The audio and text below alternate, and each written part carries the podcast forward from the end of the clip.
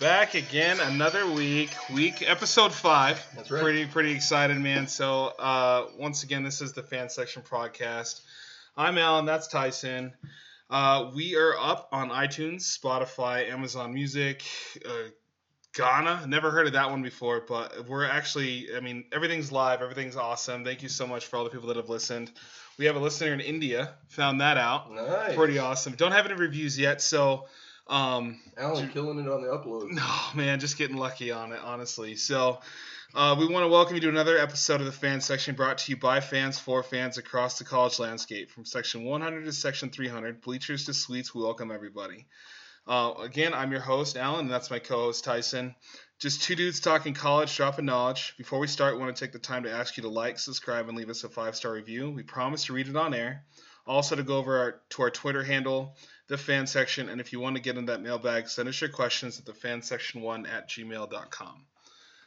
Big week. Co- covered uh, conferences last week. Right. Um, really, as far as the conference like that I want to cover this week, we're gonna keep the the same thing, big, small. You know what I mean? But I want to do, we're gonna add one, right? We talked about doing the Sun Belt. Um, I'm pretty excited for the Sun Belt. Not gonna Yeah. lie, I think there's a lot of there's a lot of really good, solid talent, solid players that you can find in some of those smaller like conferences. Um, and really, with the whole conference realignment and stuff like that, you just wonder how many more of these conferences like the Sun Belt are going to be affected as far as like maybe getting those not really it's going to sound disrespectful but it's not those watered down players you know what i mean like some of those three and four star guys that do transfer from say like a michigan state or a texas a&m um, because they know that if those schools are going to a bigger con- like power conference they're not really going to be able to play so i think that covering these conferences is kind of a good thing today especially with the outlook in the future, maybe moving forward, that the competitions might might get a little bit. I mean, might get better. You know what I mean? So I don't know what your thoughts on that are at all. Um, really about the Sun Sun Belt and the American. Honestly, I think that there's some good product. I really do. And Oh, absolutely. I mean, the American has been, uh, the American Athletic Conference has been uh, solid for several years now. right. Programs like Houston, South Mm-hmm. Florida, we've seen them in the top 15, top 25. hmm More recently, Central Florida, again, still claims that they won the national title four or five years ago. Right. Um, you know, and Cincinnati now is Yeah. just a, a stallion. Also Memphis. I mean, there's a good five, six teams in the American that are that are solid, solid teams and Yeah. have good recruiting. You've told me. I mean, Yeah. they recruit at a, a, decent level. They beat a lot of Power Five teams. They do, recruiting. or they take them to the brink, like Cincinnati. We saw last year taking my dogs. I mean, if, if it wasn't for a last second field goal, Cincinnati beats Georgia, and That's that right. that's a big staple win for that Yeah. conference. So and now the Sun Belt, you know, you have a couple of teams that have uh, that had breakout seasons last year. Now the one consistent is Appalachian State. They they've had consistent uh, seasons for a couple of years, but you know now we have the emergence of Coastal Carolina and Louisiana, the artist formerly known as Louisiana Lafayette. Yeah, absolutely. Um, so real quick before we get into that, the only real recruiting news is uh, Deyon Bouie committed to Texas A&M, adding to their an already incredible recruiting class. Uh, corner five star. I think he's rated as the second best corner. Um, uh, but I don't know. I don't know if he's going to stay at corner. I think he might actually profile more as a safety. But that's just my opinion, my outlook on it. Texas A&M obviously knows more than I do. So does Jimbo Fisher. But Jimbo Fisher's been crushing it ever since getting to the SEC. We'll dive more into that probably in the weeks to come. But really, I just wanted to highlight Bouie. Um, and then we're just going to dive right into it. So I think we're going to start with the Sun Belt Conference. Um, what marquee matchups are they playing? So unfortunately, there's what we find with the Sun Belt is a ton of very very weak schedules. Mm. Which which does on the other hand mean you may have a team or two that could finish the season with 10, 11, 12 wins even. Right. Uh, so, but right out of the gate, you've got Louisiana at Texas. And remember, we Oh, talked before about uh, how last year Louisiana went to uh, Ames, Iowa, Mhm. and beat Iowa State on their home turf. Yep. Uh, another another game that week that will be a little bit of a litmus test of how the conference as a whole is going to do Mm. is Army and Georgia State. Those those are two teams that are about the same talent level, about the same capability. Yeah. If if Georgia State and some of those mid-level uh, Sun Belt conference teams can win those Mhm. games, it's it's going to do a lot to bolster the conference. Absolutely. Yeah, so my thinking would be like uh, definitely Georgia State is a team that I want to highlight a little bit later on as we get into the the, who's coming back, mainly because there's a running back that I really like on that team, Mhm. um, and also they have a, a, a young. He's a sophomore. He's a quarterback, uh, Cornelius Brown, but he he started as a true freshman in, in the couple, in I think the handful of games that they were able to play last year, and did did pretty well. I'm not Mhm. saying he's like the next JT Daniels or Malik Willis, but I'm saying the kid has a lot of talent for the Sun Belt, and that's is being one of the best players in that conference. You could potentially be a top pick. You know what I mean? Like you just we see a case example, Josh Allen from Wyoming. Yep. You know what I mean? So, uh, further moving in though, do you want to dive into like how the media has them set up and Yeah. versus No, absolutely. I was just going to say just two more quick games to keep Yeah. your eye on. Okay. Uh, on uh, the 11th of September, Appalachian State at Miami. Oh wow. That the, the numbers say that's going to be a pretty considerable beatdown. But Appalachian State has beaten big teams before. They have. They have. Uh, so that would be big for the conference. And then you mentioned Malik Willis. Mhm. The on uh, November 20th, Louisiana plays at Liberty. Mm. So that'll be an interesting one to watch. Yeah, absolutely. So yeah, the media has uh, Coastal Carolina, Appalachian State, Georgia State as the top three teams in the East. The West is Louisiana, Arkansas State, and South Alabama in the West. Um, as far as what we have, we have Coastal Carolina running the table again. They were really good last year.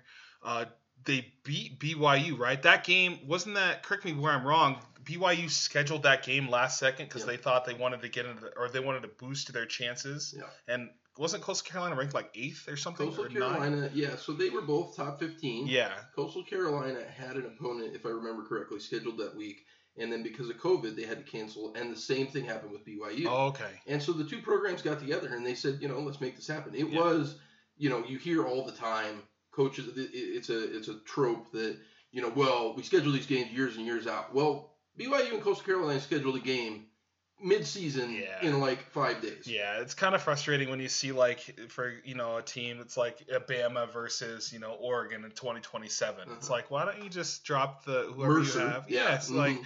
Just pay them what you were gonna pay them and say, Mhm. hey man, sorry for your troubles. Thanks, we're gonna schedule somebody else.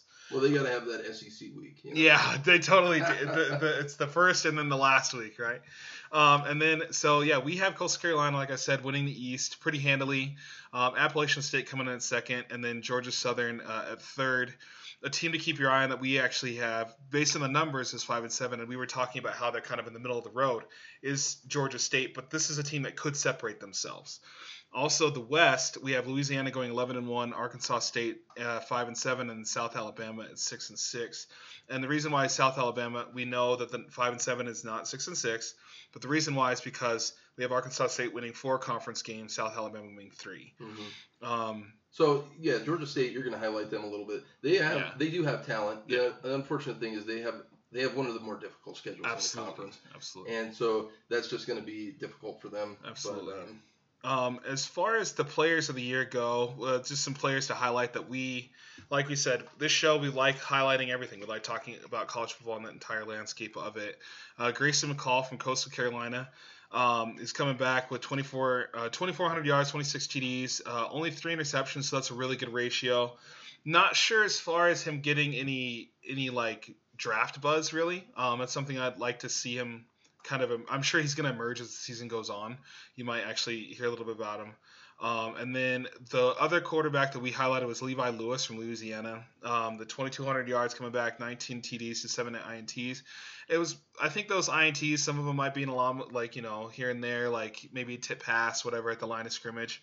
Um, the kid does have a lot of talent, but his his uh, his running back is, I think, is a new one.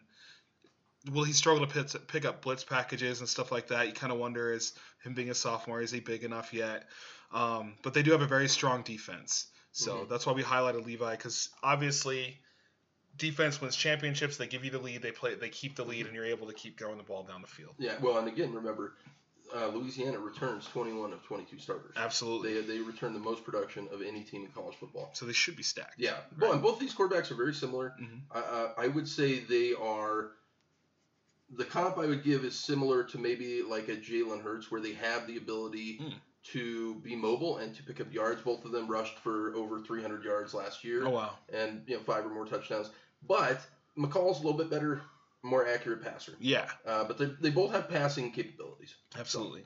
Um, and then as far as defensive player of the year, Carlton Martial from Troy, uh, 26 tackles, 10 sacks.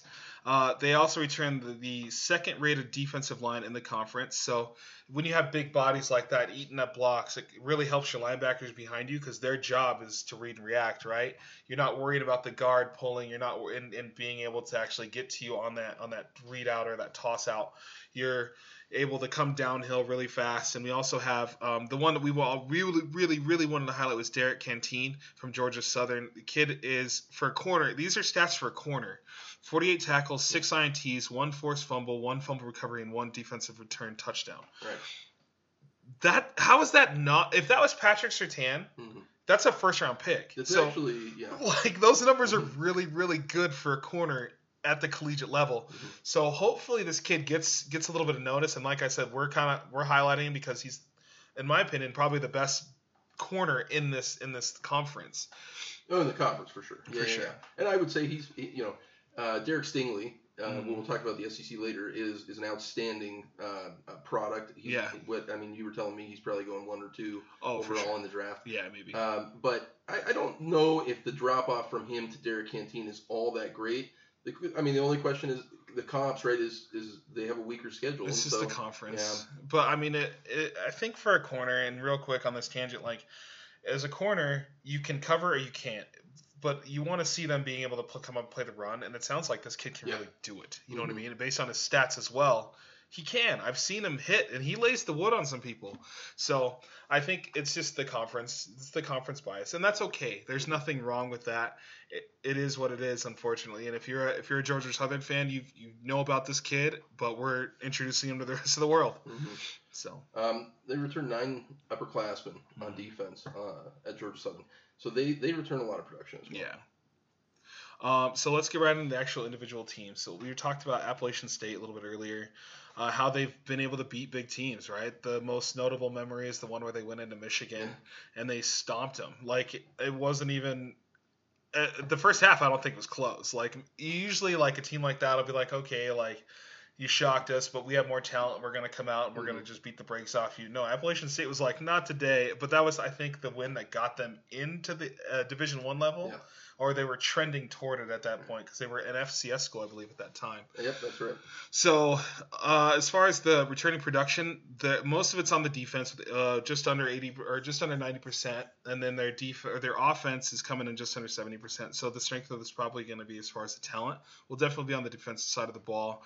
But Camerun Peoples, Baer Hunter, Cooper Hodges are three of the notables that we wanted to highlight that were all Sun Belt first team players. And that was two of them were O linemen, and, and Peoples obviously the halfback you hear about. And then Demetrius Taylor, D'Marco Jackson, and Sean Jolly are coming back, leading that that very talented defense that's coming back. And as far as defensive rankings, uh, we have them coming back as number one in the Sun Belt. Yeah, they have a strong defense, uh, new quarterback, a little bit of turnover on offense. Year two for head coach Shawn Clark. Um, number four strength of schedule in the conference. They have that early matchup we talked about uh, at Miami, which will be interesting. They get Louisiana on the road and Georgia State on the road. Oh wow. And then next we have Arkansas State, which is a coach in their first year. So usually in a coach in the first year, new system, new new everything. Honestly, you're not really expecting much from them. We I don't think we are either.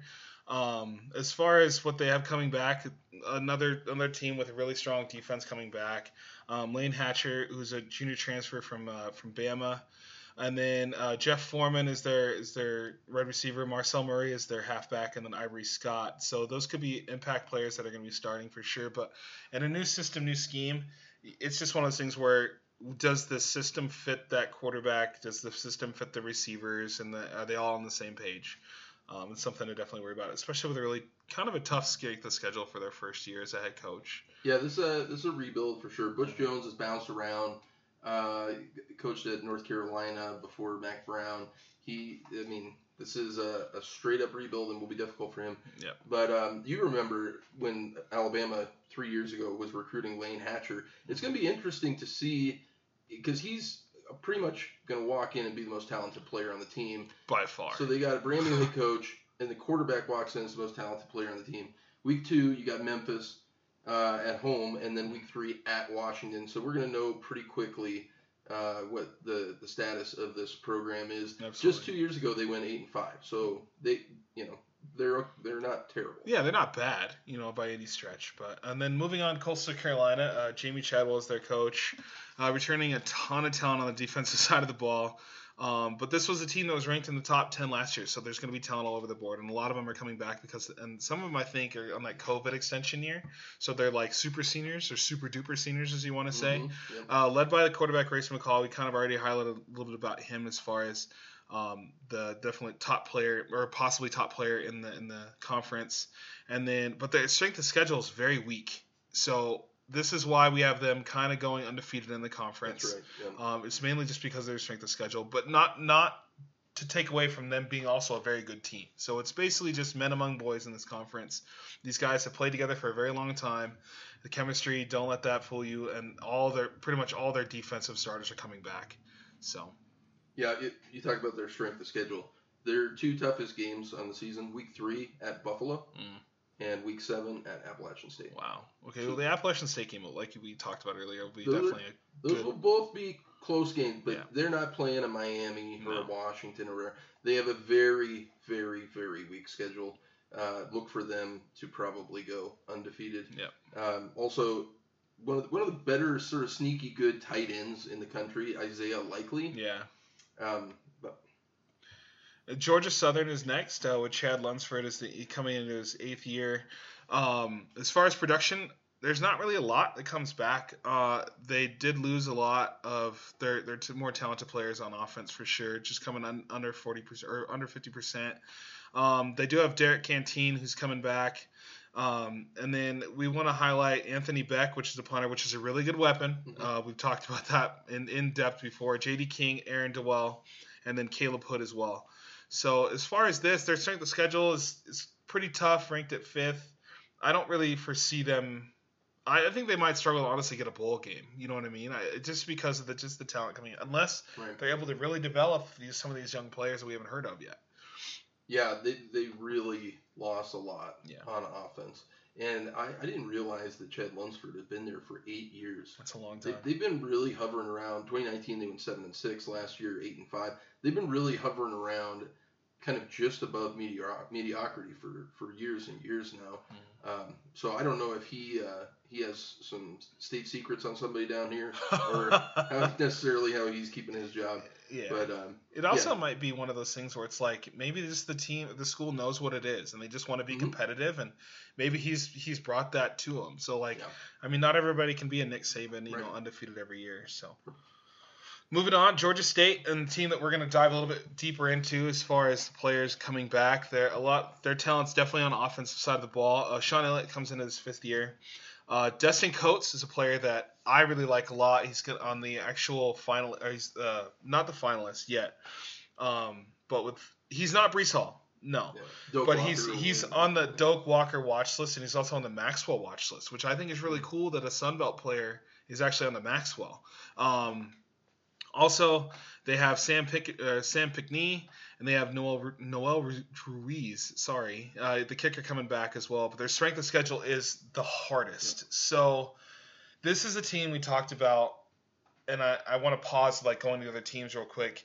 If this team can emerge, say like the first, because I know they have North Carolina in week two, and then they play Auburn week four. So that that's kind of what gives them the strength of schedule as being the hardest. If they're able to, I'm not expecting them to beat North Carolina. I'm really not, um, unless like Sam, you catch Sam Howell on a really bad day. But if this is a team that can say make it really competitive and make it like you know we're down by you know 10 at halftime or we're down by four at halftime or whatever, I think that's a really good sign moving forward to the conference schedule because conference obviously is where these guys want to shine, and I feel like the there's a couple teams that can go either way outside of Coastal Carolina, right? And maybe Memphis, but Georgia State is one of those teams I want to put in the mix as far as being able to have a couple lucky wins go their way. They they suddenly have eight wins on the season. Hey guys, we're right in the mix of this. I, I mean, it's Yeah. one it's tough. I don't I don't see. I just run through the schedule like you said. Week Yeah. two at North Carolina, week four at Auburn. Yeah, Then you have week five Appalachian State at home, and then in the last four weeks of the season, you're at Louisiana and you're at Coastal Carolina. Mm. I mean that, that's. I It's a don't see them stretch. winning any of those games. Yeah. So that's five Okay. losses already Okay. right there. But you're right. But the question is, you're right. They they do have quite a bit of talent. yeah. Destin Coates is an outstanding running back. Mhm. And uh, you know, and the and the defense is, you know, is better than it was last year. Yeah. it's not great, but it's better than it was last year. So you know, hey, we've seen stranger things, right? Yeah. Coastal Carolina went 11 and one last year. The in 2019 they went five and seven. Okay, Yeah. So so maybe this is the next Coastal Carolina. We'll, Maybe. we'll see. Yeah, one can hope. Uh, no, moving on. Louisiana head coach Billy Napier is a year coming in year four. Uh, Cyrus Torrence, Bralen Trahan, and Rhys Byrns are some are on the All Sun Belt first team list uh, that we highlighted here. Their strength of schedule is pretty favorable for them. Um, this they're just a very good team, very solid all around team. Uh, returning pretty much everybody on offense and defense. They have a very very good. Um, I think actually I think Cyrus is going to get some some second third round grades Oh, um, as a as a as a I believe he's a tackle, but I'm not sure as far as um, if he start. I think he came in as a guard and he was moved out. So um, well, and they move him sometimes when they draft. they too. do, yeah, but I, I think he's projected as, as probably a solid right tackle. I mean, he might move to guard. Um, he's a pretty big boy as far as, but he's got really good feet. So um, the strength of schedule, though, uh, it's it's very favorable for them to actually, you know, not not necessarily undefeated, but maybe one or two losses. You know, you can't you can't hold that against them. I mentioned a couple podcasts ago in some of the games we were looking forward to. Uh, week one, and mentioned right at the top of this, week one at Texas. Mm. Okay, year one for Steve Sarkisian Mhm. down in Austin. Uh, they have a new quarterback, so uh, Ehlinger's gone. Um, they, I think, I think they've got a puncher's chance in that game. Like Yeah. you said, uh, you know, they return 93% offensive production Yeah, and 98% on defense. Yeah, Uh, so also one other thing to keep an eye on, uh, Chris Smith, nice little weapon on offense. Sort of move him around. You may Mhm. see him in the backfield, may see him at wide receiver. He uh, and and the, the running ability of Levi Lewis, they, they could they could make some noise. Yeah. Uh, we have them projected at 11 and one, with the one loss being to Texas week one. and Texas does struggle against running quarterbacks.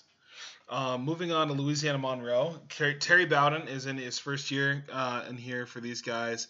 Not returning really too much as far as talent coming back. Why? Um, they didn't. They went 0 and 10 in 2020.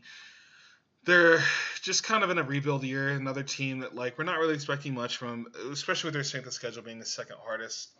Um, it's could be a potentially really bad year for a coach in his first year. It's going to be tough Yeah. for sure. Yeah. Uh, quarterback Rhett Rodriguez transferred in from Arizona. Mhm. So let me just we talked about the Pac-12 uh, Yeah. not too long ago. If you want to know what bad shape the Arizona program's in, Mhm. their quarterback transferred to Louisiana Monroe. He would rather play there. Another interesting thing that's actually uh, you remember uh, former Michigan and West Virginia football coach Rich Rodriguez. That's Yeah. his son. Oh, okay. Yeah. Wow. And so, uh, yeah, really, really tough. They Yeah. don't return a lot of production. There's not a lot of, uh, of consistency and cohesion. Mm. You mentioned second toughest schedule in the conference, uh, and I mean we have them projected to go 0 and 12. It's going to be a tough, tough kind of clearinghouse, build culture, Yeah. rebuild for Terry Bowden um, in year one. Yeah, unfortunate. And then uh, South Alabama, head coach Kane Wommack coming into his first year. There's been a lot of coaching turnover in the Sun Belt, has, but yeah. they just want to be. I think. I think it's good for them to you know establish different cultures and stuff like that. That's why I think it's really confusing. The Georgia State coach is still kind of there.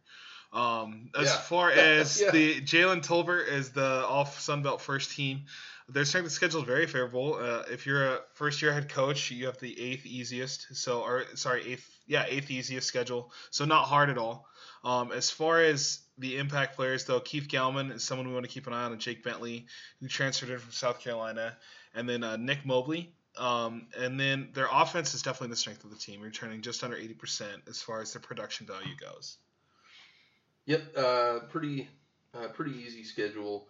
They just they just don't have a ton of talent. Yeah. Uh, there's going to be a kind of a consistent theme going through the conferences we preview today, and that's transfers. A lot of activity in these conferences in the transfer portal. You mentioned Jake Bentley.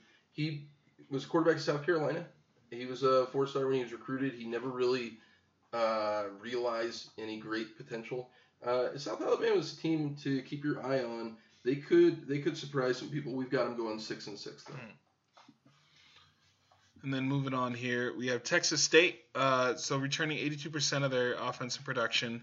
Uh, strength of schedule is just slightly easier than the last team we mentioned as far as impact players coming back. uh, Marcell Barbee and Dalton Cooper, or, and then Brady McBride. But Brady McBride's a very young young player. Um, he's definitely he's a sophomore. Um, definitely got a tall task to take that offense, coming back with so much return talent wise, um, and and kind of take the reins of that officially as it's his. You know, uh, I like to see young quarterbacks come in and, and you get to see what they're really made of. Um, and then Jake's Jake head coach Jake Spavital is coming into his third year. Yeah, they they have quite a bit of production coming back.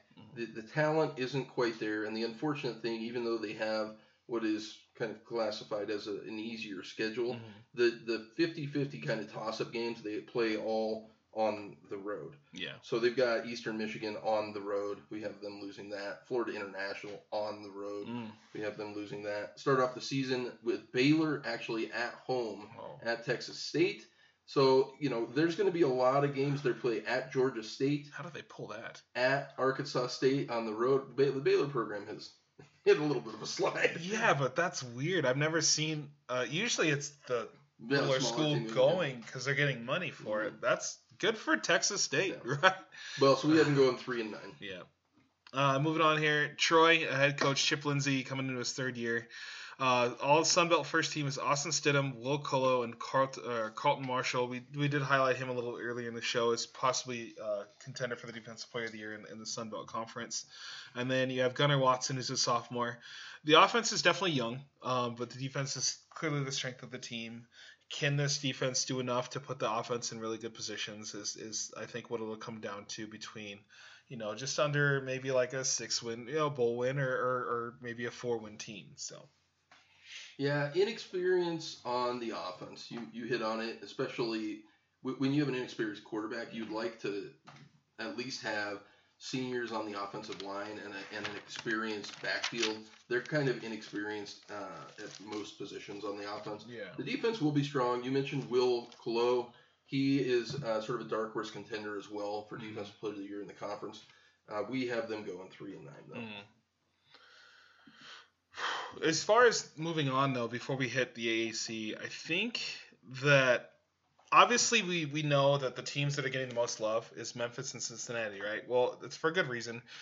We are going to highlight them. I'm going to highlight Memphis mainly um, because I really like Memphis and I think that that, that that can be a team that actually shocks people. But I know that a lot of we said in the first we're not the typical media podcast, right? We're not going to highlight and hit these, but the really outside of Memphis and Cincy, that's the there's a reason why we're going to hit these teams and you're going to see here in a little bit they have a very good chance to make noise for this conference in the expanded playoffs. And and, and that's my personal opinion especially based on cincinnati and ucf right?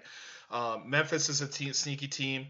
Um, it wasn't too long ago that south florida even was i think they were an undefeated team as well. So there's a lot of really good talent in this conference that is headlined by cincinnati and memphis. Um, so moving on to the actual schedule for Cincinnati, um, they they play Indiana week three, and then they play Notre Dame week five after a bye week. So they kind of get a little bit of rest after what I'm going to think is going to be a pretty pretty smash mouth style game.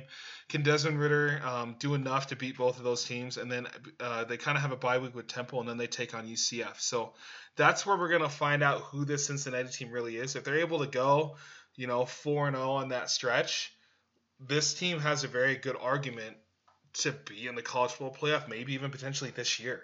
You know, because they're Oh. beating because they're beating Notre Dame, right? Mhm. I, I think that's Well, and Indiana. stre- and Indiana is Yeah. absolutely. So I don't think that's a stretch uh, uh, at all. And I think if you're if you're a fan of the American Conference, you're rooting for Cincinnati to go undefeated, Mhm. right? And and not just like they win by three points against you know you want them to blow out Indiana. You want them to beat Notre Dame by 14, and that'll just and that'll be the first I think at large team in the playoff that we've had during the playoff era, which I think is really cool. Yeah, I think that there's no question. I mean, first of all, Cincinnati starts the season in the top 15 in the rankings. Right. So that really helps out a lot. But yeah, with Indiana and Notre Dame both on the road, I mean, I, I don't think there's any question. If, if Cincinnati goes undefeated, they belong in the playoff. Yeah, They, absolutely. they, they do. Uh, a couple other games just to keep an eye on for kind of a litmus test of how the conference is going to do. Week one, uh, UCF gets Boise State at home.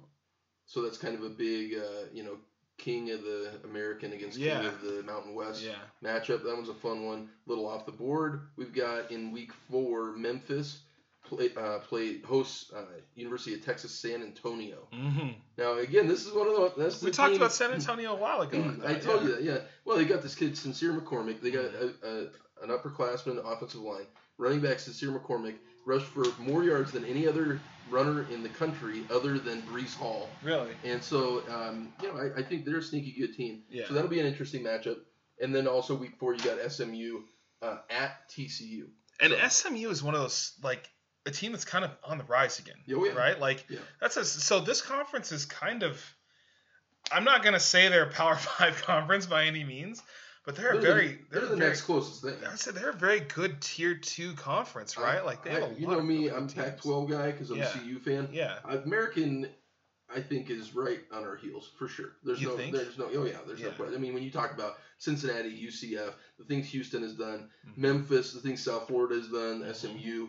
Uh, just what two years ago, Tulsa won like ten games. I mean, they've Yeah. got a ton of really, really good uh, teams. And then obviously on you know uh, week whatever 15 that is, hmm you have the traditional Navy Army game. Yeah, which is, well, in my opinion, one of the greatest games in all sports. So, uh, so the conference position has UCF. This is the media's uh, the polling has UCF uh, one, Cincinnati two, Memphis three, and then I do want to highlight that we did talk a little bit about Houston and SMU. SMU comes in fourth, and Houston does take seventh in that media poll that they have.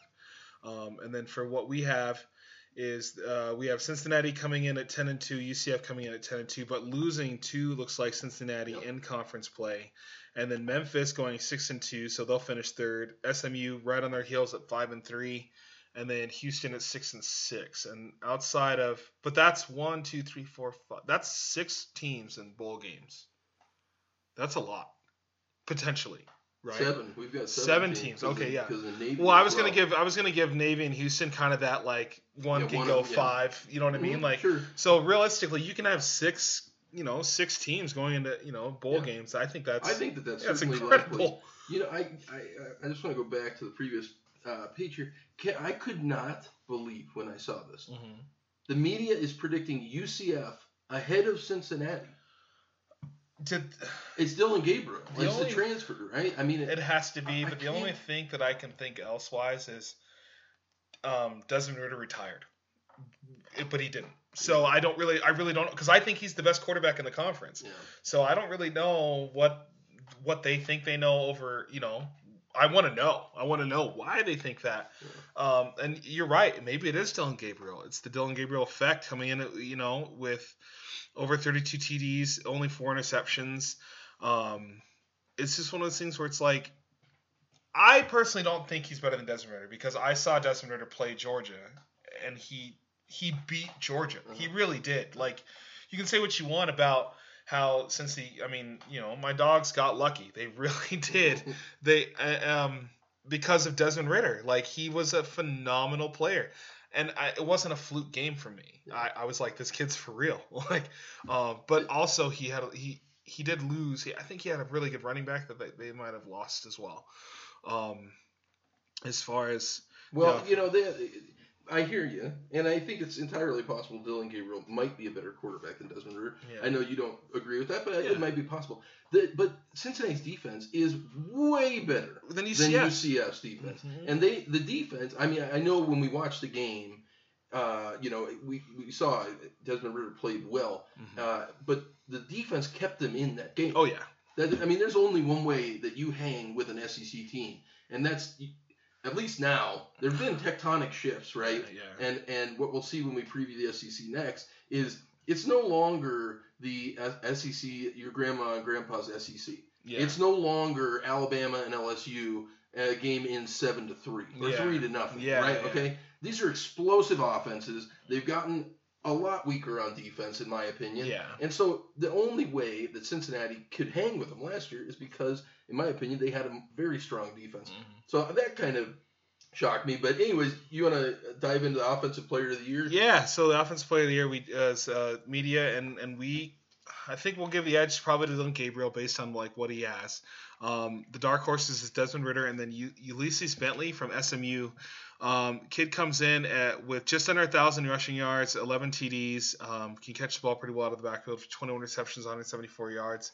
He uh, he does have a quarterback that transferred. Um, who's got some experience to SMU, so maybe that can help him in that pass game because you run to set up the pass, and if you're but you you can only run efficiently if you have a very good pass game usually. So they both definitely complement each other. Um, but it's just one of those things where I think you, Ulysses can can maybe benefit from a very experienced quarterback in front of him. Yeah, yeah. Shane Buechele out. I think they're going to re- rely on the running game more yeah. than they have in the past. Last year and the year before with Shane Buechele, I, I talked about you know it's not the SEC of your grandma and grandpa. Mm-hmm. This is not your grandma and grandpa's SMU, yeah. uh, or at least it hasn't been the last two years. Mm-hmm. They pass the ball a ton. Mm-hmm. Now, I think this year with the changeover at quarterback, uh, I, I agree with you. Uh, he's an upperclassman. He's going to be strong at quarterback, mm-hmm. but early on at least, they're going to rely on the run a lot. And the other thing for Ulysses Bentley, uh, the fourth, is he is an outstanding uh, receiver out of the backfield. Yep. yep. So so I agree with you they're those are three fantastic players to keep our eye on. Absolutely. Uh, and as far as defensive play of the years, uh, Dorian Williams from Tulane with 83 tackles, four and a half sacks. Um, he does have three freshman D line coming in in front of him this year, so he's definitely going to be the, the captain of that defense, putting everybody right where they need to be. Um, and then we, have kind of highlighted Quindell Johnson from Memphis, and there's another player out of Memphis that I want to highlight, their quarterback, who's pretty solid. Um, 81 tackles, three interceptions, and two forced fumbles, one fumble recovery. And then uh, we're talking about Cincinnati's defense. Myjai Sanders with 31 tackles, seven sacks. The kid is a pure edge rusher off the edge. Mm-hmm. Yeah, yeah. Dorian Williams is is pretty much the consensus to win this.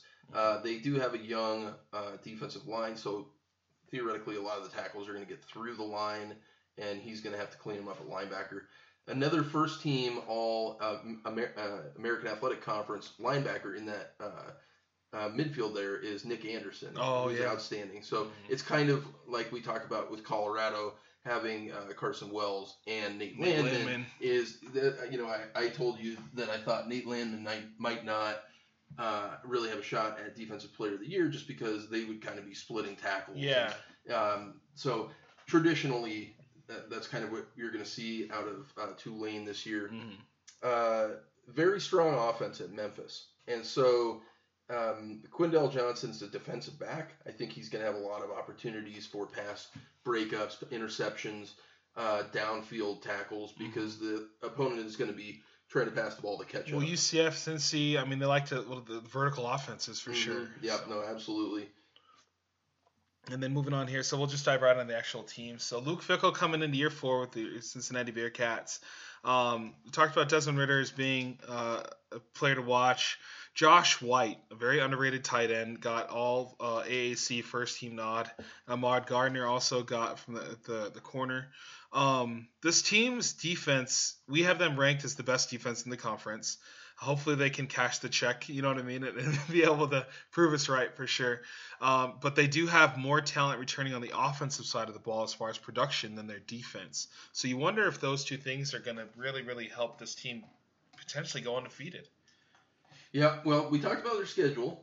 Mm-hmm. Uh, and you mentioned Myjai Sanders, who is outstanding off of the edge, but also Curtis Brooks in the middle on the defensive line. Yeah, they're they're going to put a ton of pressure on the opposing quarterbacks. Uh, not only are they the top defense in the conference, we, I, we have them ranked fifth, mm. fifth rated defense in the country. Okay, uh, they did lose some production, but they bring in a ton of young talent. Uh, our numbers have them losing that week three at Indiana and losing week four at Notre Dame. Mm. So they go 8 0 in conference, but 10 and 2 win the American and yeah. probably finish in the top 25. Well, for sure. I mean, yeah, 10 and 2, you should be you should be maybe even argument for top 15 at that point. You Could maybe with, yeah. the, with the strength of schedule. right. Sure. East Carolina Pirates are next. Uh, Coach Mike Houston is coming into his third year. They're returning just under 80% on both sides of the ball as far as offense and defense, but defense is definitely the strength of this team. Um, Holton Ahlers is definitely a player we want to keep an eye on, and Tyler Snead. Um, John Young, a punter, got all AC first team, and then Ja'Quan McMillian. So this is another another corner. I feel like if you're a scout, these are the kind of you're you're gonna scout these corners, especially in this conference, because like I said, Memphis, Cincy, UCF, vertical offenses. If you, Mhm. you, you can hold your water against you know some of these top receivers, I feel like you're going to be a pretty solid pick in the NFL, right? Um, so when we highlight a, a corner or a defensive back from from the uh, AAC, it it goes a long way in showing how talented just you know these guys are as far as covering the ball. Um, their strength of schedule is pretty favorable, but I still don't think this team will probably win more than five games. I really don't. Um, there's just too much talent in the conference that keeps them. I mean, had this team been in the Sun Belt, they'd probably go undefeated. But it's one of those things where I just there's just too much other talent around them. Yeah, uh, relatively pedestrian offense, and uh, they lost quite a bit of talent on offense. Yeah. The defense is outside outside of that secondary that you were talking about, and Ja'Quan McMillian. The defense is is pretty porous, and it, I mean, to your point, the teams that are going to be passing on them, you you can isolate as an offense, you can isolate and remove a corner Yeah. much more than you can a linebacker Absolutely. or a defensive lineman. You just pass to the other side. of Right, field. especially if the other side, or yeah, you know. what I mean? especially if the other side of the field doesn't have a player like McMillian. yeah, you know I mean? the other young, young, young players in the secondary on the other side of the field. So our numbers have them going four and eight. Yeah. Uh, Houston Cougars is next. Uh, Dan Holgorsen coming into his third year. Their defense lost some production. It really did, coming in just under at sixty, or just on above sixty percent. As far as their strength of schedule, though, it's very favorable for them to kind of make a comeback and teach some of those inexperienced guys how to actually play defense the the Houston Cougar way. Um, all AAC second team is Logan Hall, Derek Parish, Marcus Jones. Um, so Hall and Parish are on the D line, and then Jones is uh, the, the, the in the secondary with them. And then keep an eye out for Clayton Tune coming into uh, I think it's his second year as, as the quarterback. So um, should be able to put up some pretty solid numbers, especially Houston if they have a defensive front like that. You're going to get a lot of opportunities to, to play with the lead for sure. Yeah, Clayton Tune is projected as one of the better quarterbacks in the conference. Um, and so it's going to be interesting to see if he can carry this young offense. The the, de- the defense is uh, kind of pedestrian, but that's that's kind of how Houston has always done it. Even you know you remember when D'Eriq King was there. It's it's all about explosive offense Yep. and just enough defense. We you know we talked several podcasts ago about coaches on the hot seat. I'll Yeah. tell you right now, Dana Holgorsen is getting onto the hot seat. Four and eight in 2019. Last year, three and five. Hmm. This year, a little bit, a little bit of improvement, but we have them going six and six. Week one, they get Texas Tech at home. That will be a huge litmus test Wow. for how their season's going to play out. Absolutely, absolutely. Uh, Memphis. So this team has not as far like as far as talent level goes, coming back production wise, one of the lowest we've seen with with the potential to be the best, right? Mhm. Um, just offense is coming in really pretty much right at 60%. Defense is coming in just above 70% uh, as far as the production value goes. Grant Gunnell is someone I wanted to highlight. Actually, he's ranked in 2019 as a quarterback in the recruiting class. He was ranked the 15th pro style quarterback in the nation, um, and he, he transferred in. So that's you've got yourself your quarterback, right? Like, and this this it just goes to show this the potential this conference has with already we mentioned uh, Tune, we, we have Ridder, and now you have um, uh, uh, Gunnell as well. And Dillon Gabriel. Yeah, yeah, and Gabriel. So that's that's four really talented quarterbacks Mhm. coming in um, that can potentially turn the tide. And their strength of schedule is very, very, very good for this team. Um, I do think that this is the team, in my opinion, to watch. If Cincinnati stumbles a little bit in conference, Memphis is going to be right on their heels. Um, they're probably going to win, maybe just just just shy of nine games, maybe a little under. Um, but I think that's a good gauge for them, right? That's a good bar. Nine wins, solid bowl game. That's a hell of a season for Memphis. Yeah, Memphis doesn't play Cincinnati in the regular season this year, so that helps their cause Yeah. quite a bit. They get SMU at home. Now they're at UCF, Mm. And and again, m- remember I you know I mentioned that University of Texas San Antonio game week four. Uh, our numbers have them going ten and two. That you you talk about uh, Grant Gunnell. That's the second quarterback now we've talked about who transferred this year Right. out of Arizona. Yeah. Arizona is in trouble, Mm-hmm. uh, and and and people are just bailing out of there left and right. Right. The question is, and you hit on it perfectly. Um, the, the quarterback from last year, Brady White, was an outstanding talent. He he is their program leader, 4,014 passing yards in his career Mm. at Memphis. That's a huge, massive hole to fill. Yeah. Gunnell has the upside and the talent. hmm Wide receiver Calvin Austin, the third, will will will be That's relied on heavily. Yeah, You know, absolutely. so we got him going ten And, and real quick tidbit on, on Memphis as far as the recruiting class goes again. So in 2020, they had the second best class in the conference, just behind uh, Cincinnati. In 2021, they also had the second best class behind Cincinnati. So those recruits are starting to play now. Mhm. Um, and this is the year, I think, if, you, if they're going to step up and develop, this is the time for Memphis for Yeah. sure. Oh, I think it's a ten win season for them, especially with the week schedule that they have. Absolutely. Uh, Navy. So everybody, I, I know we hit this again. It's not boring football. It's just triple option because that's the talent they have, right? Right. Um, Navy is a very good team led by a very good linebacker, Diego. Diego. Yeah, and then as far as their defensive, the, the, the talent, the talent coming back is solid. Um, I like their defense a lot. I really do. Um, this team doesn't just see the triple option every week in scout practice. No, they actually run other offenses, Uh, gives them a chance to play. The, this defense will definitely go as Diego goes. Um, and then their but their strength of schedule is the hardest. Not but take away the team the commander in chief trophy. You know they play Army and Air Force, um, which are two very good teams too. They also have to play. They have to play. I think they play Cincy, they do. and then they play uh, UCF. Yep, they do. Yeah, yeah. And Notre Dame. hmm And So- then, yeah, Good luck, boys. That I'm, I'm really rooting for you. that is a tough schedule. Yeah. Absolutely. Um, the the strength is on the defense. Ton of turnover on offense. You have a new quarterback, sophomore Xavier Arline. Mm. Now, you have three seniors in the backfield in that triple option set.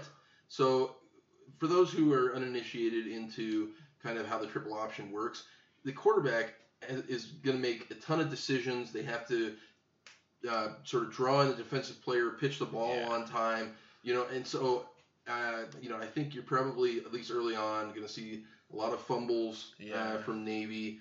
Air Force is probably going to take advantage of that. Houston, they play on the road week three, uh, and and start off the season with Marshall. It's a it's a tall task Yeah. for Ken Niumatalolo, who is truly an outstanding coach, uh, but in year 14, and they just went three and seven last year.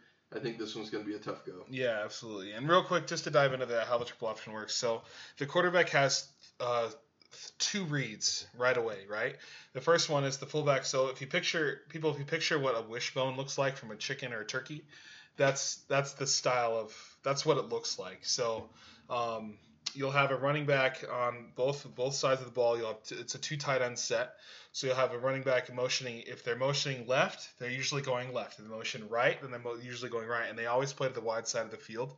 The quarterback, his first read is the interior defensive lineman because the guard doesn't block him. He they want to suck him in. If Mhm. he makes the read and he comes in first, then he doesn't give the ball to the fullback and then he goes outside with it. And then the linebackers at that point because the guard hits the linebacker. So you're basically leaving a defensive, which is kind of scary in the sense you're leaving him unblocked because he has to make the decision: am I to the quarterback or am I going to go after the fullback? Um, that kind of dictates how the play will work. And then the quarterback will bounce out. Say say he doesn't give the fullback, he goes you know, around the outside with the motioning running back, kind of about you know maybe like five to six yards away from him at all times. And it's really really pretty how it's just kind of a dance as they they move Mhm. up the field. And then his next read is the defensive end, who is also unblocked by the tight end because the tight end goes to the safety. So the defensive end either makes the, the choice, running back or quarterback. Usually you're taught to hit the quarterback, mm-hmm. b- but then you pitch. If your receiver's doing his job, you already have an odd man rush because your tight end took out the safety, receiver has a corner. There's no one left to count for the running back. So that's why this this system works because you're always playing an advantage to the offense as far as there's not enough people to block really. Um, so just quick tidbit on how the triple option works. So now next time you watch the Army Navy game, you kind of have an understanding of what's Yeah. going on. Um, and moving in, SMU. So head coach Sonny Dykes coming into year four. Ulysses Bentley uh, is all AAC running back that we did highlight. The kid's a monster. I love running backs like this. Shifty, quick, Um, has that second gear once he hits the second level. Um, also led by Hayden Howerton, um, who's who was their captain last year on the O line. Um, kid's a mauler, man. He's just a big. He's a Mack truck. As far as their strength of schedule goes, for SMU, having it rated sixth, I think that's kind of a cupcake schedule for them. What they've been, right? Like Mhm. as far as the talent coming back, though, it might not be this year, right? Just under just under sixty percent on both sides of the ball. Yeah, you remember they always have the rivalry game with TCU, and you you and I are both pretty bullish and high on Yeah, TCU yeah. this year. So that's gonna be that's gonna be tough. Uh, I wanted to focus in. Well, you've got Blake Mazza, the kicker, who's Mhm. actually one of the better kickers in the country. Kid can make him from fifty-five. Yeah, Yeah. but I, what I wanted to focus in on was the quarterback situation. I mentioned earlier, Shane Buechele moves on, and in comes grad transfer junior Tanner Mordecai from Oklahoma. Oklahoma. Yeah. So you have another situation where kind of a, a little more senior guy, four star recruit coming from a big time program, Mhm. can he make some waves? Um, so it'll be interesting to see. Our numbers have SMU going eight and four. Okay. Uh, they get at the end of the season at Memphis, UCF at home, and at Cincinnati. We have them losing that three game stretch, and then the game week four at TCU. Yeah. Mordecai coming in from Oklahoma is just going to show you how the the Jalen Hurts effect and then Spencer Rattler effect. You know what I mean? So Mhm. it's not a bad thing for schools like SMU that can benefit from it. You know what I mean? It's definitely a bad. And it's not a bad thing for Oklahoma. Well, Shane Buechele came in from Texas. hmm you know, because Ehlinger came along and kind of pushed Buechele out. Right. But Buechele was an outstanding quarterback. Absolutely. Uh, moving in, uh, moving on, South Florida Bulls. Uh, Jeff Scott coming in his second year. Uh, I'm not really expecting too much. This team is very, has a very, very tough schedule with not enough talent really kind of around them. Um, it's just one of those things where they benefit from the conference that they're in.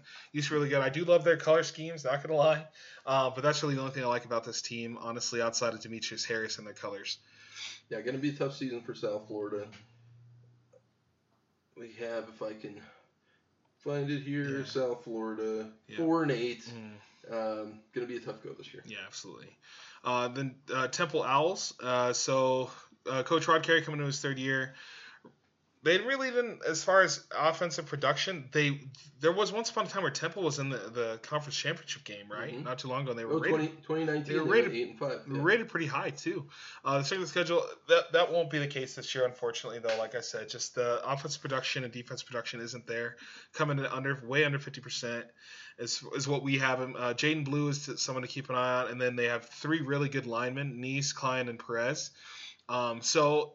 You know, maybe they can do some things on offense for the running back and get one of them, you know, kind of their name and lights on a, on a, on a Sunday. But as far as really what to expect out of Temple. I'm saying I'm just going to you know say it's probably a four, maybe five win team. Yeah, so it's actually really interesting. They they have, I mean, unquestionably, um, probably the best offensive line in the conference. Right. And then outside, I mean, they've got Jadan Blue, but no talent or returning talent at quarterback. They really don't have a lot of weapons on offense, and uh, it's going to be a tough, a tougher schedule, like you mentioned, for them. We have them finishing two and ten. Oh wow, way higher, way lower than I thought. Eh? Tulane Green Wave coming in um, next. Uh, Will Fritz coming in his sixth year. Cameron Carroll uh, and is someone we highlighted. He's on all AAC first team, and then so is Sincere Haynesworth and Nick Anderson, and linebacker Dorian Williams. Uh, Anderson Williams can making up that really probably the best returning linebackers in the in the conference as far as the tandem goes. Um, both are really really good. Uh, their strength of schedule though isn't good as far as that experienced front, probably front four. I think, um, and then they have a, a new freshman coming in, uh, Michael Pratt. So I don't know. I'm not expecting much from Tulane, unfortunately. Freshman quarterback, two freshmen, and one sophomore on the offensive line. Yeah. and the second toughest schedule in the conference. Uh, they've been going. They went seven and six in 2019, six and six last year. Uh, little regression. We've got them going four and eight. And then uh, Tulsa Golden Hurricanes. Uh, they have Davis Brin. Uh, so someone I'm Tyson. I want, Tyson to dive into that one. He knows a little bit more about Tyson or uh, Davis than I do, as far as the the transfer coming in. All AAC first team Keylon Stokes, and then their strength of schedule. Um, for for Tulsa being, I mean, a, a team that would struggle to win one game a year, I think. quite the turnaround for sure. Uh, Philip Montgomery has them, you know, he's figured out their culture. He really has. I, I like what they're doing out there. I just don't think it's enough to ever really, uh, maybe in the next two years, probably not win the American. Um, which is unfortunate because you want to see a team like Tulsa actually get to the game. You know what I mean? I think that'd be really cool for them. Yeah, Tulsa on the rise. Um, you, like you mentioned, uh, new uh, junior quarterback Davis Brin. Mm-hmm. Uh, they have a little bit of a tougher schedule. Yeah. They play at Oklahoma State week two, at Ohio State week three, later in the season at Cincinnati and at SMU. Uh, we have numbers have them going seven and five. And the Okie State game is that a rivalry game for them? No. Okay. No. They probably don't look at it like that. I mean, that. they're both Oklahoma schools. But, yeah. I wasn't sure. And then UCF. Uh, so Gus Malzahn coming to his first year. Um, has UCF he kind of inherited a really good team, uh, especially with Dillon Gabriel. When you have your quarterback, it makes things a hell of a lot easier. Mm. Their strength of schedule is very, very for, uh, favorable for them as well. You just you just wonder if Gus can learn from his mistakes at Auburn and come into UCF with an inherited team and actually build upon it. You know what I mean? Like, so they already it seems like they already have the culture, but every time you have a new coach, they want to establish their culture. I just don't think that UCF would. I just don't. I just don't understand the hire. Really, I really don't. Um, as far as. Well, he, you know, Gus Malzahn's an interesting case. He was a coordinator under Gene Chizik yeah. when Cam Newton and Auburn won the national title. Mm-hmm. And then two years two years later, Gene Chizik got thrown out on his ass. Yeah. Uh, because everybody pretty much believed that they won that championship because of Gus Malzahn. Yeah. Well, Gus Malzahn comes in as as head coach at Auburn, and I believe he was there maybe four years. Year two, I think they won 10 games, and then they just fell off of a cliff. Yep. And I, I feel like he's been exposed as not the, the superstar coach that people think. But one other thing I just want to mention, we you know we were talking earlier about how the media has UCF uh, picked ahead of Cincinnati yeah. in the preseason yeah. media polls. They have one, count them, one first team All AAC player, one.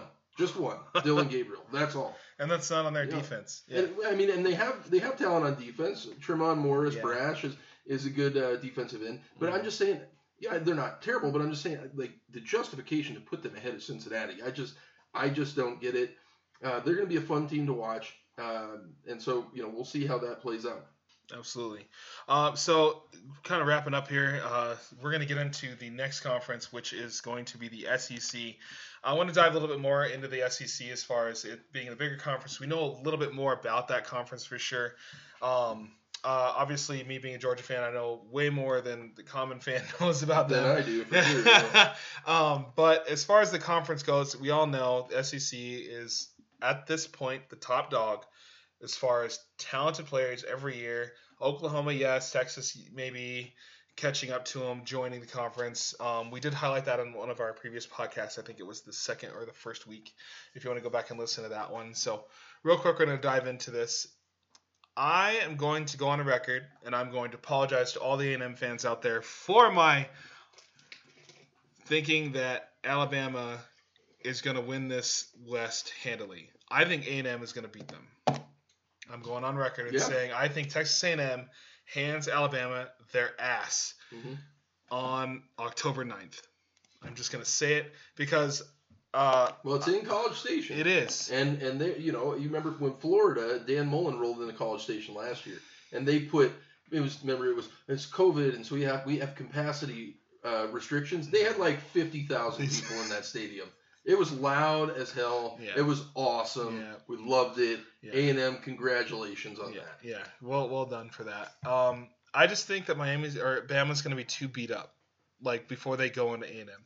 So they play this is Alabama's schedule: Miami, Mercer, at Florida, Southern Miss, Ole Miss, and then they're at Texas A&M. That is a meat grinder of a stretch. Say what you want about Mercer and Southern Miss, yeah, those are two bye weeks basically. But don't don't don't tell me that Ole Miss Ole Miss took them to the brink. That's right. A yeah, while ago. Lane Kiffin's doing things there. They're at Florida that's going to the swamp is no easy place to play at. I don't think Florida is going to be. I, I, think they're might be like an eight, seven, eight win team. I don't think they're going to be. Yeah, no, I don't think no, they're going to touch the East. Yeah, no they more Kyle lost, Trask, no more Kyle Pitts. They lost a ton on offense. They just lost too much talent. But I think the Miami game. Leading up to the to that like starting off yes i'm not ex- i'm expecting bama to beat them by 30 right like i'm not i'm just thinking though that okay tough game easy tough easy tough tough like yeah. it just i'm going off of the pure like nick saban is the greatest coach right he's going to have them ready for that but i just think that right now there's just something about bama that doesn't add up as far as mm-hmm. their returning talent and well, I, it's a ton of turnover. They have a ton of talent. Yeah. But but there's also uh, a, a, culture and consistency and, mm-hmm. and, and integration that needs to occur. Absolutely. Uh, and you can only turn over the mill so many times. Right. Uh, Texas A&M, we the numbers have them as the sixth best team total talent ranking in uh, in the country. Yeah. So that's I mean they're a very good team. They are an outstanding team. They they would probably be in the top three if they could ever resolve their freaking quarterback uh, competition here. Right. but anyways, uh, couple, some of the other games we're keeping an eye on. Uh, September 18th, Auburn plays at Penn State. Mm. Year one for Bryan Harsin at Auburn. Yep. That one's going to be interesting. Um, James Franklin and Penn State coming off of a really poor season last year, mm-hmm. Uh, but Sean Clifford is back. That one will be interesting. And then, uh, you know, one I certainly got my eye on is uh, in Denver uh, at Mile High, Texas A&M against Colorado oh, yeah. on September 11th. Yeah, I said that was a loss. Totally lied. There's another quick game though. Vanderbilt comes to Colorado State, and that'll be really cool uh, to see get a chance to see Vandy take on. You know, I'm expecting that to be a, good game for Vandy and, and both CSU. Uh, I think Vandy's going to roll them, but.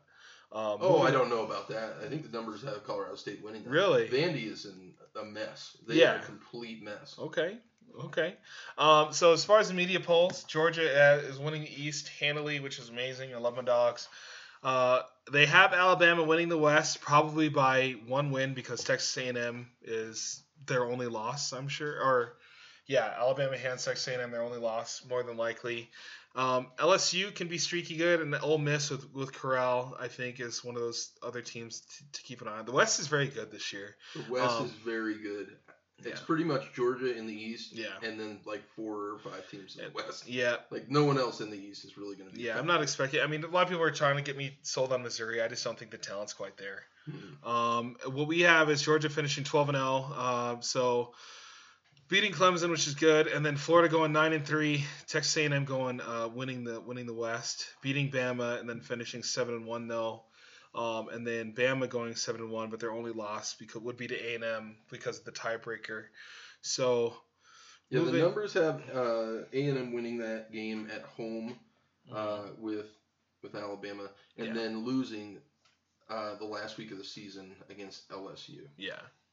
And LSU can be a sneaky good team. I think LSU is going to start off four and zero. Oh. They're bouncing back yeah. strong. Mm-hmm. Last year was a real embarrassment for them, but yeah. you said four and zero. Oh. I mean, they start off the season at UCLA is a win, McNeese State's a win, Central mm-hmm. Michigan's a win, at Mississippi State. Yeah, so I think you're right. Yeah. They start four and zero.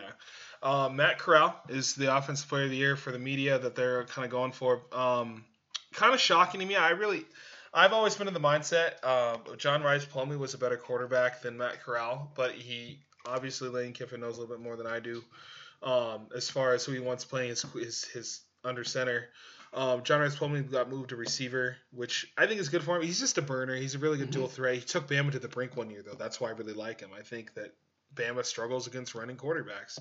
Um, so yeah, Matt Corral is who the media just absolutely is in love with as far as the quarterback going for the offensive play of the year. Second, we we've highlighted JT Daniels from Georgia, not because of the Georgia bias, just because he's very very good. In his four games, he threw for he had uh, just a, just about and around 70% completion rate, 1,200 yards, 10 TDs, and only two interceptions. He didn't take 10 sacks, though.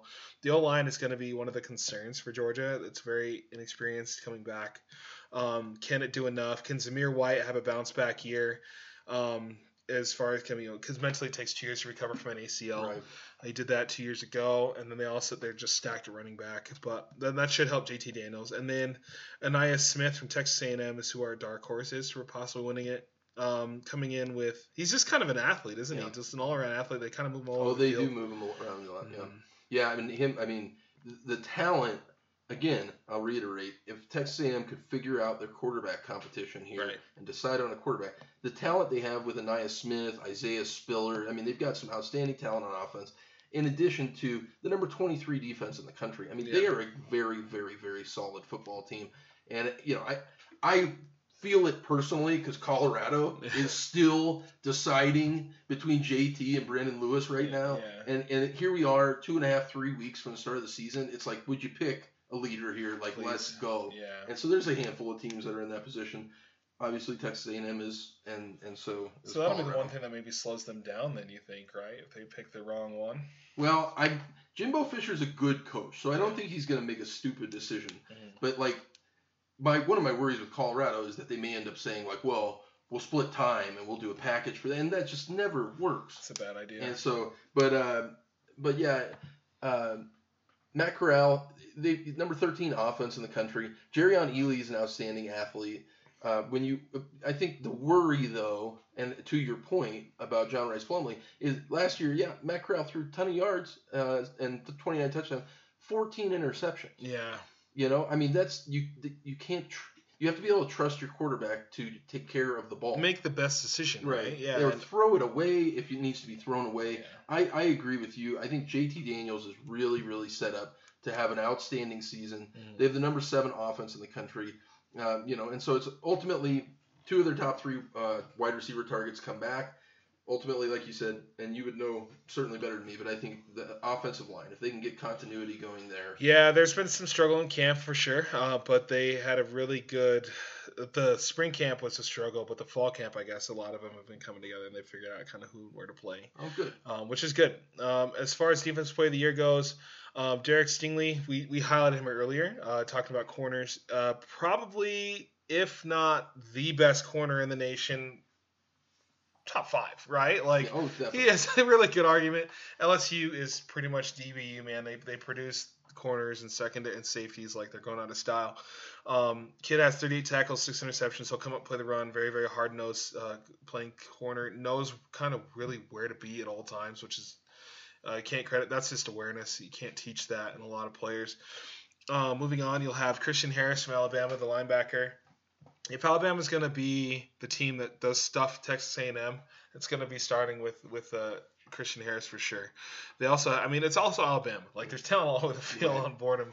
Um, and then our second dark horse is DeMarvin Leal from Texas A&M. Uh, kids, he's just a clog. I just call him a, a nose clogger, man. He plays middle of the middle of the D line, not like huge. Like if you picture him, you're like, there's no way you're a D tackle. You know what I mean? Mhm. Like he's just he's a very lengthy, but the kid can't really be moved.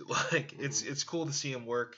Um, and then uh, I want to probably. I just want to say Derek Stingley's more than likely going to win this. Like he should. If he if he comes down with four or five picks, yeah, it's his. Well, and you were talking about, I mean, he's almost certainly a top five draft Yeah. pick Oh, in yeah. the NFL draft. He should be. I mean, it depends on obviously, yeah, who's picking where and stuff like that. But it, Right. he's definitely a top ten player. Um, on the LSU defense, also two uh, second team All SEC uh, defensive back Elias Ricks and defensive lineman Ali Gaye. Uh, they're they're gonna they're gonna have some distribution of tackles and stuff like I talked about with Landman as well.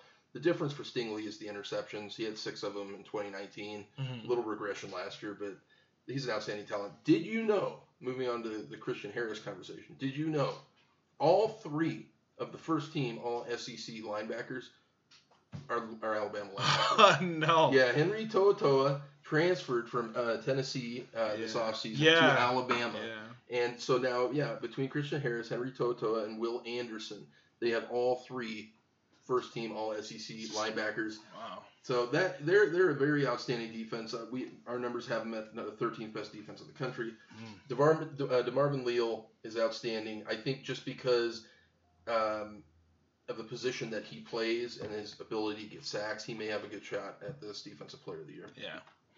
Um, and then, so we'll just start off going into the conference outlook as far as teams go. So Alabama Crimson Tide, Nick Saban coming into his 48th year. It was no, not really.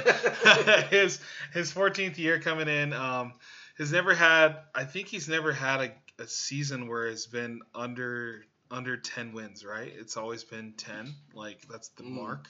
I don't know I the think- answer to that. Maybe early on when he first got there. Maybe. But they've won what in his 14 years they've won what six titles. Yeah. I mean it's like almost every other year they Pretty win the much. national title. pretty much. Um, so yeah, there's too many players to really name, but we're gonna name them all. So John Metchie, this is all SEC first team players: Evan Neal, John Metchie, Mathis, Henry To'oTo'o, Christian Harris, Will Anderson, Josh Jobe, Malachi, Malachi Moore.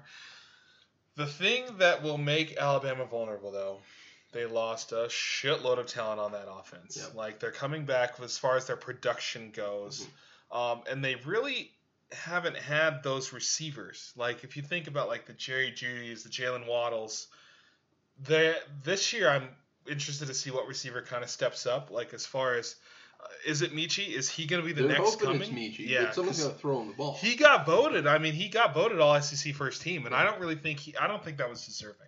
I really don't. that yeah yeah. I- Um, yeah. But and the, this isn't a Bama bash podcast. This is just us giving our opinion based on what we've seen. Um, their strength of schedule. I mean, the, we also are all saying Bama is probably still one of the best teams in the world. You know what I mean? Like Yeah. they're a very good team and they reload every year. It's just this year they're the they're the most beatable I think I've seen them be. You know what I mean? Like I'm a- not expecting them in to a be. while. Yeah, our numbers have them losing uh, that game in the middle of the season at Texas A&M, winning the rest, eleven and one. Uh, but because of a tiebreak, they will miss out on the SEC conference championship game. Yeah. Finish eleven and one. They could sneak in the back door of the playoff at eleven and one though. Mm. Um, and so yeah, I totally agree. Bryce Young is the is the question mark. Uh, so we're gonna find out, but they are stacked, stacked, stacked Yeah. on defense. Rightfully so. They recruit top three, top Mhm. two in the nation every single year. Uh, moving on, Arkansas, a team that I think could be a sneaky good team. They really do. I think they're a solid team. Sam Pittman has them kind of going on the on the right track. They have some good players. Treylon Burks, all ACC first team. Uh, Grant Morgan and KJ Jefferson. KJ Jefferson, I think they found. Uh, I think they finally found their guy. Um, he's not a bad not a bad quarterback in a league or a conference full of quarterbacks. Um, but the one thing that I think will keep them from maybe going versus you know from from five wins to six, maybe even seven wins, is their strength of schedule. It's it's a it's a meat grinder, man. Oh. It's fucking brutal. Oh, I think it's uh, it might be the toughest strength of schedule in the country. Yeah. Uh, they play Texas in the non-conference. They get Texas A&M, Georgia, Mm. at Georgia, at Ole Miss, Auburn, at LSU, at Alabama. Two of the last three games of the season. I agree with you that wins, yeah. Sam Pittman is a a good coach, and I think he's doing a good job building the culture there. But you know, they went two and ten in 2019, three and seven last year. I our, our numbers have them three and nine. Yeah. And then moving on here, uh, Auburn Tigers. So Coach Brian Harrison or Harson in this first year, um, turning really not not bad as far as talent wise on the production wise goes. Bo Nix though, I think his is really kind of struggled to be that guy that they they brought him in to be a four, former four star recruit. I actually think he might have been a five star in Rivals. Um, was definitely the, I think he was the nation's third or fourth best dual threat quarterback coming in. Um, had a lot of talent, a lot of potential. He's definitely been beaten up for sure. That line is just not where it needs to be.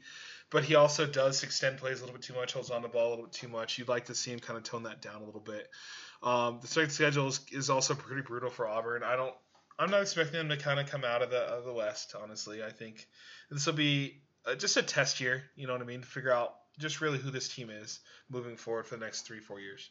Yeah, they're they're they've got a ton of talent. You're right. The offensive line is a question outside of the center Nick Brahms. Bo Nix, I agree. I, I, I think he's just not. They want him to be what he can't be, Yeah. and so um, they play Penn State. We talked about at Penn State week three in the uh, non-conference. The numbers have them going eight and four in Bryan Harsin's uh, first campaign. Moving on to the Florida Gators. And so Coach Dan Mullen coming into his fourth year. Um, as far as their offensive production coming back, losing Kyle Trask and Pitts is pretty much 100% of your offense, but they do have just under 50% coming back. Their defense is still pretty strong, though, not going to lie.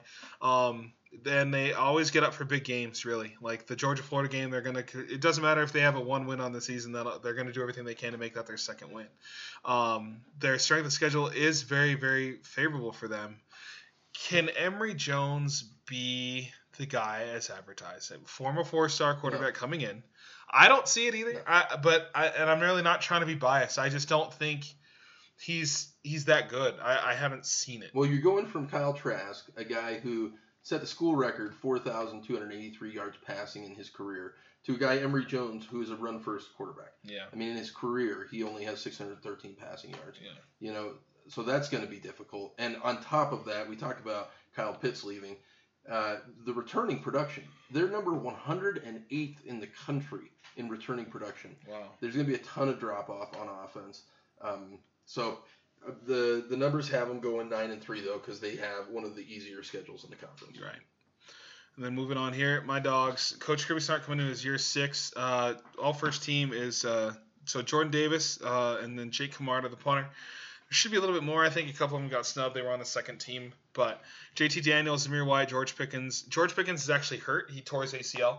Um, he did that in spring, but the rumor is he's actually on track to come back by I think it's either week three or four of this year. So keep an eye on that for sure. And then you also have Trey Burton, um, and then you have uh, Brock Bowers, the tight end. That uh, just a lot of offensive talent. The offense is definitely going to go as JT Daniels goes. We finally have our quarterback. Um, it, it, his ability to be very accurate, his decision making with the ball, and he also trusts his receivers to go up and make the play. So there's going to be a.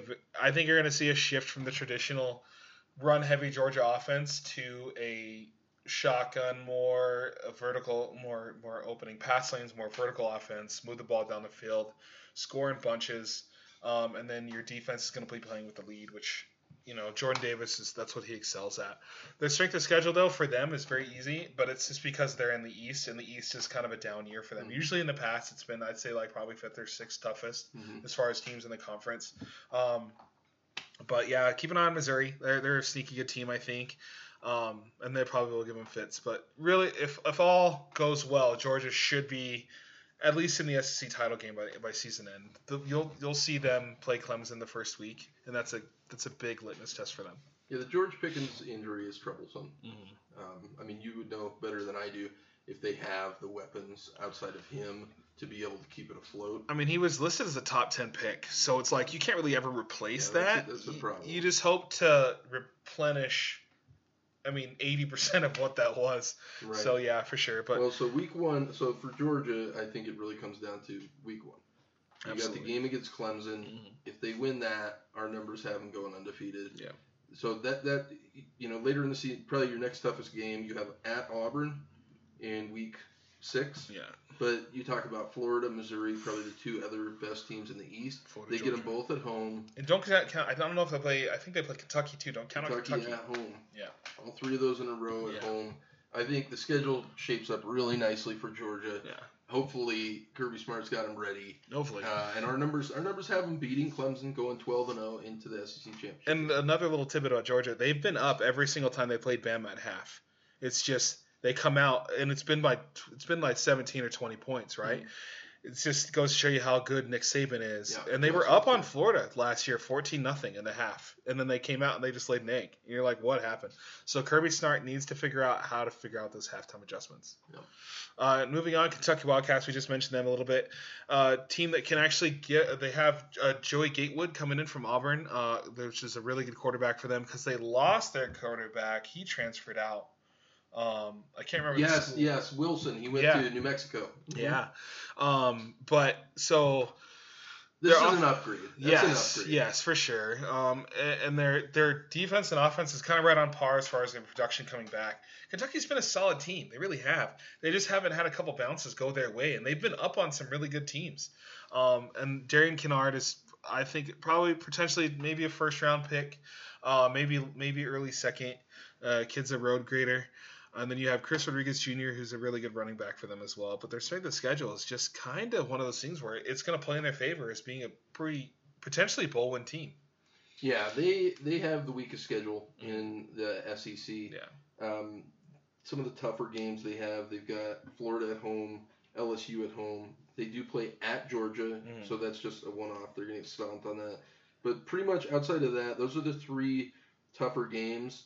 Uh, they don't return a ton of production on offense or defense, but uh, but the line is strong. The upgrade at quarterback and Mark Stoops is, is a pretty good coach. You know the numbers have him going eight and four. Yeah. Uh, LSU Tigers, Ed Orgeron coming in year five. Go Tigers. It's what he likes to Go say. uh, their offense is coming back as far as production, really, really good, uh, just under 90%. Um, and then Derek Stingley, we've highlighted him. So yeah, their their quarterback s- situation is kind of what it's very concerning. Can they can they re- rebound from you know obviously Joe Burrow? No, but can they find the next best thing? I think so. But uh, it's just one of those things where who's it going to be? So Yeah, last year they they tried uh, Myles Brennan. See, I, I think a lot of people uh, are uh, could be distracted or confused about the five and five season last year. They had a ton of opt outs and a ton of talent that went to the NFL. But Myles Brennan was quarterback last year. In comes uh, sophomore Max Johnson this year. He played the last five games of the 2020 season, passed for 1,069 yards, eight touchdowns. Importantly, only one interception. wow. He's a bit of a run threat, and uh, to your point, they returned the number 30 most uh, production on offensive defense in the country. LSU is going to be strong, and our numbers have them finishing uh, nine and three with kind of a middle of the road schedule. And then Ole Miss, uh, just talked about Matt Corral. We, we not probably dive too much into Ole Miss outside of their strength of schedule being fifth. Um, they've got really some, you know, Corral's coming back, got voted all first team SEC. I don't think that's deserving at all. Um, especially I just don't. uh, Lane Kiffin is. This is kind of one of those prove it years for him. I think he's really got to. He's really got to step up. Can he beat? Can he beat them? Can he beat A and M? Can he compete with them? I think the answer is probably no. But what do I know? So. Yeah, they returned number 22 most production in the country, uh, but they have that fifth toughest schedule in the SEC. Right. Right out of the gate, first game against Louisville. That's a winnable game at home. If they win that, then they're on the right track. If they lose that, then it could be a dumpster fire as the season plays out. Right. Our numbers have them going eight and four. And then Mississippi State Bulldogs, so returning uh, a lot more talent on their defense, just under 90%. Uh, quarterback competition, uh, so far from what we heard, is, is Roe Rogers or Jake Abraham. Uh, haven't heard anything else. If you heard anything, definitely hit us up in our mailbag or on Twitter letting us know. Their strength of schedule is second in the conference. I'm not expecting these guys to make a bowl game. Really not. I think they might be lucky to get three, maybe four wins on the season just because of how hard the West is. Yeah, our numbers have them going five and seven. This is another team like I talked about uh, with Texas A&M and Colorado, where they still, for whatever reason, they still have this quarterback competition going on. Uh, Will Rogers played the last five games of the season last year for uh, Mississippi State. Passed r- roughly 70% completion percentage, but 11 touchdowns, seven interceptions. That's really, really ugly. Yeah. Uh, you said Jack Abraham. He, he's a grad transfer from Southern Miss. So that's an interesting situation, too, because he only played the first five games of the season, and then he opted out in kind of a weird way after a concussion. It Just didn't. save his eligibility. Yeah, it Yeah. didn't have anything, but they but they granted an extra year. Mm. You know what I mean? Because of COVID. Yeah. And his opt out didn't have anything to do with COVID. Just really interesting. Mike Leach, I think, is a is a really good coach, Yeah. but man, the SEC is a really good conference. Yeah, so right. it's gonna be tough for them. We got them going five and seven. And then South Carolina Gamecocks just just came across. Luke Doty actually just tore um, some ligaments in his ankle. Oh, I saw that on CBS Sports News right as we were talking about this podcast. Don't his situation is unknown, so Luke Doty coming back, 405 yards, two TDs, and three interceptions. So I'm not sure if he's going to be the guy to lead them week one. Um, but Kingsley and, and, and Enagbare is coming in. He's their defensive line, off first SEC team. And then, so the Gamecocks are a streaky team. I, I just think with their strength of schedule, I'm not expecting to probably win. And without Doty, they're not winning a game. yeah. They well number 124th in the country. Uh, in returning production. Yeah. I'm just looking up real time right now here. It looks like if Luke Doty's out, uh, then the next uh, quarterback coming in would be a grad transfer, Jason Brown. Mm. Yeah, I'm, I'm not like I said. I just think that I mean it's definitely unfortunate timing. You know, Doty is was their guy was supposed to be able to get them to at least a bowl game, kind of get them back on, on where they were. I mean, South Carolina back in 2000, like I think seven or eight, with the old ball coach, they were a really good team. Mhm. Like well, so, they, they beat your, your dogs not too long multiple ago. times. Yeah, yeah. Oh my But god. uh, wanna third third ranked strength of schedule, and our numbers have them going three and nine. Yeah. And then moving on here, we have the Tennessee Volunteers. um, so I'm not trying to laugh at them, but I am. This team has Josh Heupel has got a very tough task, right? This I think the Volunteers are just a mess. They're just a dumpster fire as far as who's playing where. 35 players transferred out since September 2020. This team just I'm shocked that they just don't have a bunch of dudes that they walked around the campus and said, "Hey man, you're kind of big. You want to play football?" Like, like that's really what they might have had to come down to. Um, so yeah, as far as the things schedule goes, eighth. This this is the, probably a team. The Big Orange might struggle to win maybe two games. Yeah, they this team more so than any other got pilfered by the transfer portal. Uh, I already mentioned that Henry To'oTo'o. I mean, he's a first team All SEC linebacker. You lose him to Alabama. Their running back Eric Gray goes to Oklahoma. Uh, you know, he's a solid running back. Oklahoma kind of reloads with that. Yeah. Uh, Jeremy Pruitt was just a disaster at Tennessee. So bad. He's really leaving the program in terrible shape. Only a uh, they're ranked 117th in returning production. Josh Heupel has definitely got his work cut out for him here. Our numbers have them uh, with with a kind of middle of the road schedule, going six and six on the high end. Um, there's they could certainly go five and five or four and eight on the low end. Texas A&M Aggies, I do owe you fans an apology because I'm on the bandwagon for A&M winning the West. I think that you're gonna, if if all goes to plan, which is what I want, I want A&M playing my dogs in the SC title game at Mercedes-Benz Stadium. I think that would be amazing for you guys. Um, Isaiah Spiller's coming back, all first team ACC. Um, the quarterback situation is a little concerning though. So one, if you guys are able to find a player that can hand the ball off really well to Spiller, awesome. You know what I mean? or nice. Or even hit what is it, Wydermyer? I think Uh-huh. it's a really good tight end. Yeah. Jalen Wydermyer, Yeah, so he if you hit him to move just possession, move the chains, control the clock, manage the game, keep Bama's offense, which is the weakness, kind of off the field. You're gonna, I think you're gonna end up winning that game. So yeah, strength of schedule is very favorable for you at nine. Um, I just think that A and M is gonna win the West. I really do. Well, hey, I think like you know, my preference for the Buffs is Brendan Lewis.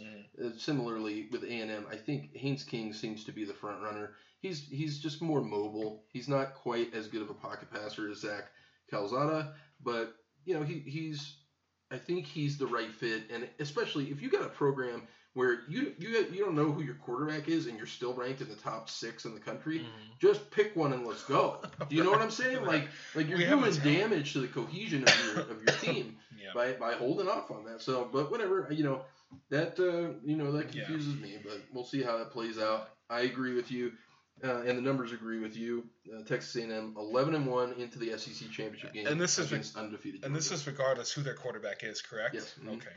Yeah, he's not the quarterback is not even calculated in. Yeah. this. Yeah. So And then uh, Vanderbilt, team that really should probably go independent, but they, for whatever reason, they continue to think they belong in the SEC, and they do. Outside of football, they have very good baseball program, very good basketball program. So, but football wise, they just need to go independent. Um, Clark Lea is in his first year coming in. Strength of schedule is 13th, but it might as well be number one for these guys. Um, they might steal. I think they're going to beat CSU. I'd like to actually go see that game. I think that'd be really cool we to see. should go see that game. Yeah, absolutely. Um, I, well- I the numbers have Colorado State winning Right. that one. And then, so Cam Johnson is coming back, Ken Seals and Jalen Mahomey. This is a team that we really don't know too much about as far as, and I think it's safe to say they don't really know too much about themselves. Yeah. The culture, Right. they don't. It's new, new everything. So New coach. They only return about half of the production on their defense. And this is a team you remember last year where their greatest highlight from the season was rolling a girl out there to kick a field goal. right, You know what I mean? Like And- like and that created a lot of uh, of contention in the locker room. And it Yeah. really it really led to uh, Derek Mason uh, being fired. um, It, it it wasn't was ticket sales. it, it wasn't that they were bad. It was that he lost institutional control of the team. yeah, So whatever. I mean, they got their name in the he- headlines for the for uh, the kicker. and we're not advocating against females being in the sport. It was just one of those things where it was just like it was clearly a stunt Yep. for tickets. It wasn't. It really wasn't for her at all. Yeah. So this is our last team we're previewing today. Uh, the numbers have Vanderbilt winning week one against East Tennessee State, and then winning week five against Connecticut. Uh, but they get Georgia, they get at Florida, they're uh, Missouri, Kentucky. Finish the season at Ole Miss.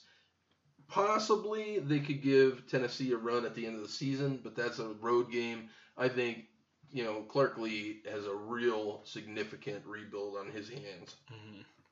It's gonna be tough. Um, so that that wraps it up for our season, or uh, not our season, but our, our preview of the conferences. We covered the AAC, we covered the Sun Belt, we covered top players in both those leagues. We also cover the SEC in depth a little bit more than the other two conferences, just because of our knowledge based on the SEC mm-hmm. conference. And we're not trying to give you guys uh, uh, anything that's not backed up by a little bit of facts. Is you know we, we know the sport pretty well as far as that. So we did dive in a little bit more of the SEC. Um, as far as what's coming up next week, we have the Big Ten, the MAC, Conference USA. We'll talk about that. And actually, the football schedule, I think we're just under three weeks away. So I'm yep. very, very, very excited for that. Um, just do only really two more Saturdays until no more no more college football. Um, and then uh, any anything else to really add outside of um, what we talked about today? No, I think I think it's going to work out really well. We're uh, we're excited for the season to start. Um, that's uh, August 28th.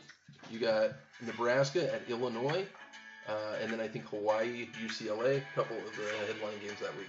Absolutely. Perfect. Well, thank you so much again. This is the fan section brought to you by Allen and Tyson. We can't wait to see you guys back here next week.